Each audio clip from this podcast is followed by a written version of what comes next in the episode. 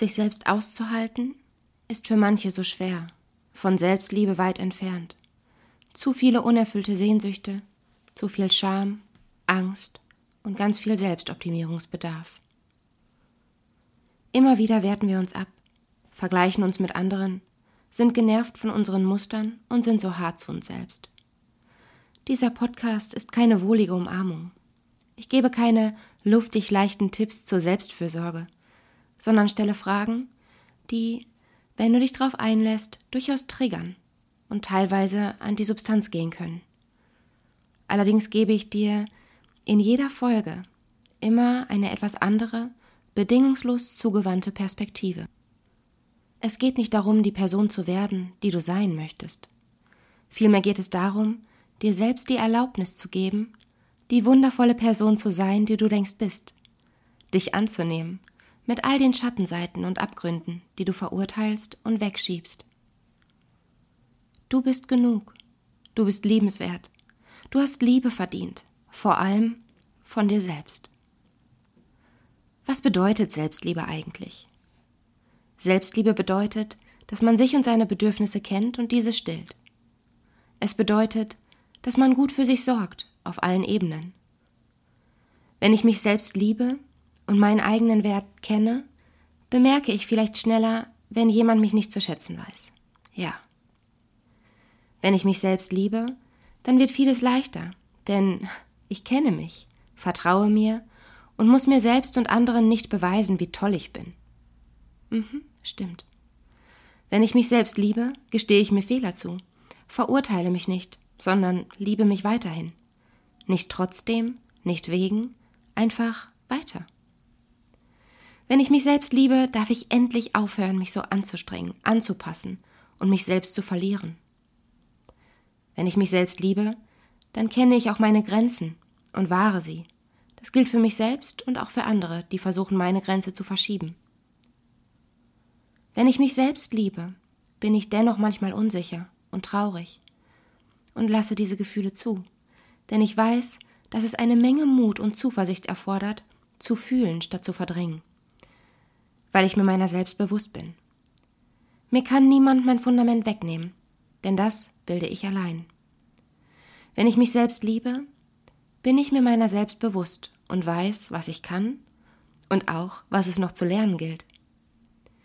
Wenn ich mich selbst liebe, bin ich endlich genug und bekomme genug sodass das Geben eine reine Freude ist und nicht etwas, das ich tue, um zu bekommen. Und wenn du dich nicht selbst lieben kannst, ist das nicht deine Schuld und auch kein Fehler, den du hast oder machst. Vermutlich wurde dir bisher, wurde dir bisher nicht gezeigt, wie liebenswert du bist. Im Gegenteil, du hast die Erfahrung gemacht, nicht genug zu sein. Vielleicht nur einmal und vielleicht ein Leben lang. Du musst dich nicht selber lieben. Aber du darfst. Du bist liebenswert, auch wenn du dich selbst nicht liebst. Und du darfst heute damit anfangen, dich anzunehmen, zu fragen, was du möchtest, dich schön zu finden, von innen und von außen. Du kannst aber auch morgen oder im kommenden Jahr damit anfangen, wenn du magst. Ich begleite dich, gerne sogar. Die Frage für heute. Findest du dein Inneres schön? Falls nein, mit welchen Gefühlen sind die Dinge verknüpft, die du nicht schön findest? Falls du dein Inneres schön findest, wird mir allein beim Gedanken daran warm ums Herz. Denn es ist so wundervoll, wenn Menschen sich annehmen, akzeptieren, verstehen und so wertschätzen, wie sie sind. Letztendlich ist das ja auch genau das, was wir in anderen suchen und finden möchten. Sieh mich, verstehe mich, akzeptiere mich, weiß mich zu schätzen, so wie ich bin. Falls du die Frage allerdings nicht bejahen konntest, ja, es fällt leichter, andere anzunehmen, zu wertschätzen und zu lieben. Zu dir selbst bist du vielleicht etwas härter? Ich möchte gar nicht, dass du für dich all die Dinge benennst, die du nicht sonderlich hübsch findest, bei denen es dir schwerfällt, sie anzunehmen. Vielmehr stelle ich die Frage nach den damit verknüpften Gefühlen. Scham, Angst, Ekel, Wut, Frustration, Lethargie, Ratlosigkeit, Panik? Erschöpfung, Feindseligkeit, Hass, Neid, Schutzlosigkeit, Hilflosigkeit, gar Ohnmacht, Trotz, Aggression, Zerrissenheit, Wehmut, Traurigkeit, Verzweiflung, Kummer, Unmut, Stress, Verbitterung, Betrübnis, Enttäuschung, Resignation, Anstrengung, Druck, Zwang. Wenn du passende Worte gefunden hast, versuche das Gefühl als solches zu verstehen. Beschreibe das Gefühl so, dass es auch für ein Kind verständlich ist. Finde Beispiele und Gründe. Schließlich besinnst du dich wieder auf die Aspekte, die diese Gefühle hervorrufen und versuchst dir selbst zu erklären, warum du so bist, wie du bist. Warum du dich nicht aufraffen kannst, warum dir der Mut fehlt, warum du so abwertend bist oder eifersüchtig, warum du Projekte nie zu Ende bringst, warum du immer im Mittelpunkt stehen willst, warum du nicht um Hilfe bittest oder warum dir oft die Geduld fehlt oder was auch immer. Zu kompliziert? Du hättest es gern etwas bildlicher? Okay. Vielleicht findest du eine Eigenschaft nicht sonderlich toll. Zum Beispiel deine Eifersucht. Was löst deine Eifersucht in dir für Gefühle aus? Vermutlich ist es ein Gefühl von Angst. Angst, etwas zu verlieren, was dir wichtig ist. Vielleicht ist es zusätzlich auch die Angst, selbst nicht so wichtig zu sein für jemand anderen. Jedes Mal, wenn dein Partner alleine weggeht, wirst du außerdem so wütend. Wut ist oft ein Schutzschild für viel schwächere, passivere Gefühle, wie Hilflosigkeit, Kontrollverlust, Enttäuschung, Verletzung. Ja, so fühlt sich das an. Ein bitterer Cocktail aus all diesen Gefühlen. Und es tut so weh. Der Gedanke, wie er womöglich eine andere Frau anschaut, die viel attraktiver ist als du. Der Gedanke, wie er mit anderen ausgelassen lacht, Spaß hat und glücklich ist, während er bei dir eher gelangweilt, genervt und von der Arbeit gestresst den Alltag verbringt. Und dann geht er raus und lacht und fühlt sich wohl und gut und du bist nicht dabei. Und deine Eifersucht sorgt eben dafür, dass es dir furchtbar geht. Und ihn stößt du, sofern du es aussprichst, auch noch vor den Kopf. Und dann steckt ihr auch schon mittendrin in diesem Teufelskreis. Ja. Bei dir ist es dann plötzlich wirklich nicht mehr so schön. Nicht mehr so schön wie in der Kneipe, mit der attraktiven Frau und den Kollegen. Und daher findest du diese Eifersucht auch einfach nicht schön. Sie stört dich, weil sie dich runterzieht, weil du deinen freien Abend nicht genießen kannst und am Folgetag ungenießbar bist.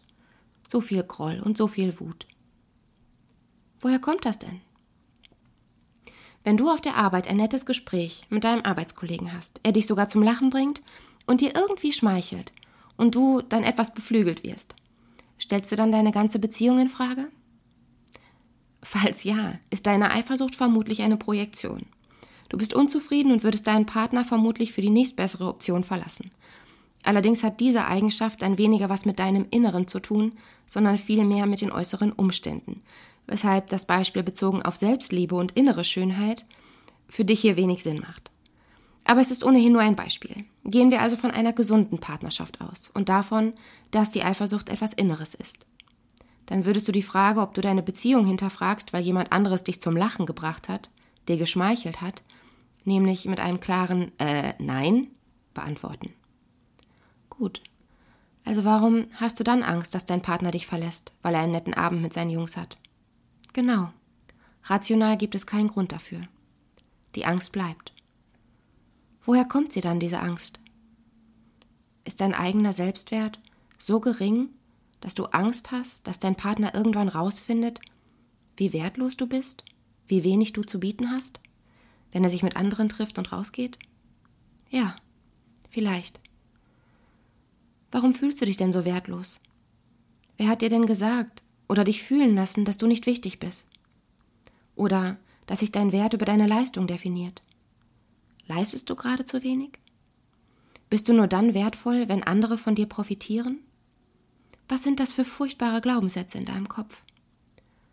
Wo ist der Ursprung des geringen Selbstwertgefühls? Wann haben diese Selbstzweifel angefangen? In deiner Kindheit?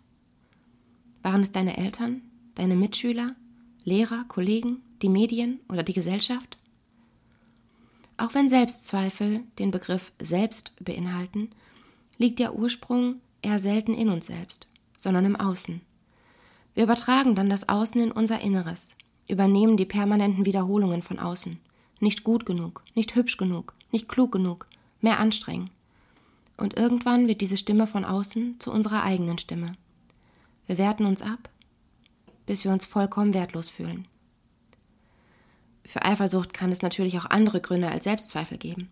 Vielleicht ist es auch eine eigene Unzufriedenheit oder wie gesagt Vertrauensbrüche und so weiter. So.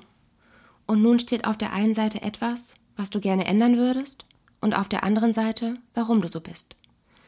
In dem Beispiel steht also diese Eifersucht. Und auf der anderen Seite steht da dann, warum du eifersüchtig bist. Aufgrund von Angst, aufgrund von eigenen Selbstzweifeln, deren Samen irgendwann in dich eingepflanzt wurden und sich nun wie Unkraut ausbreiten. Um deine Eifersucht loszuwerden, musst du deine Selbstzweifel loswerden. Und um diese loszuwerden, musst du den Ursprung finden und korrigierende Erfahrungen sammeln.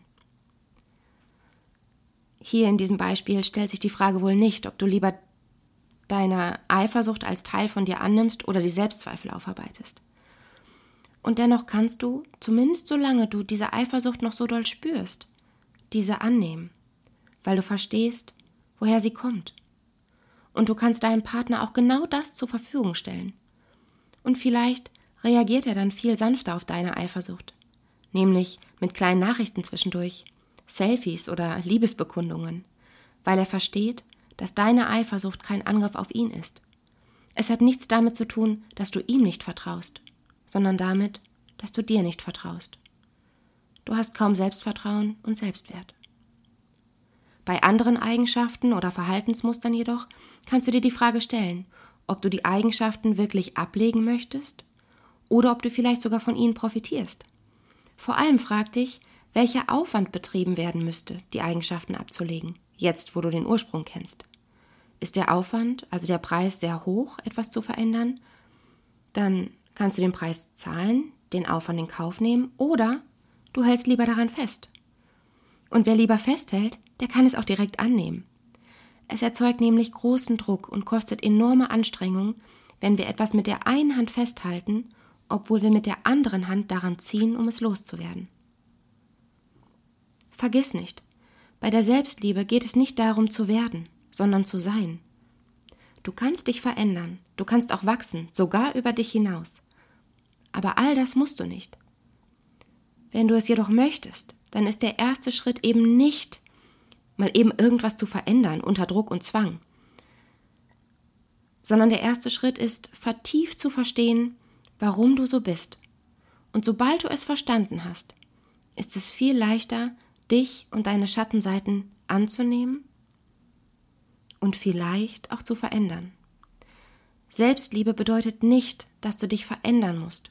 Selbstliebe bedeutet das Gegenteil, dich anzunehmen, wie du bist.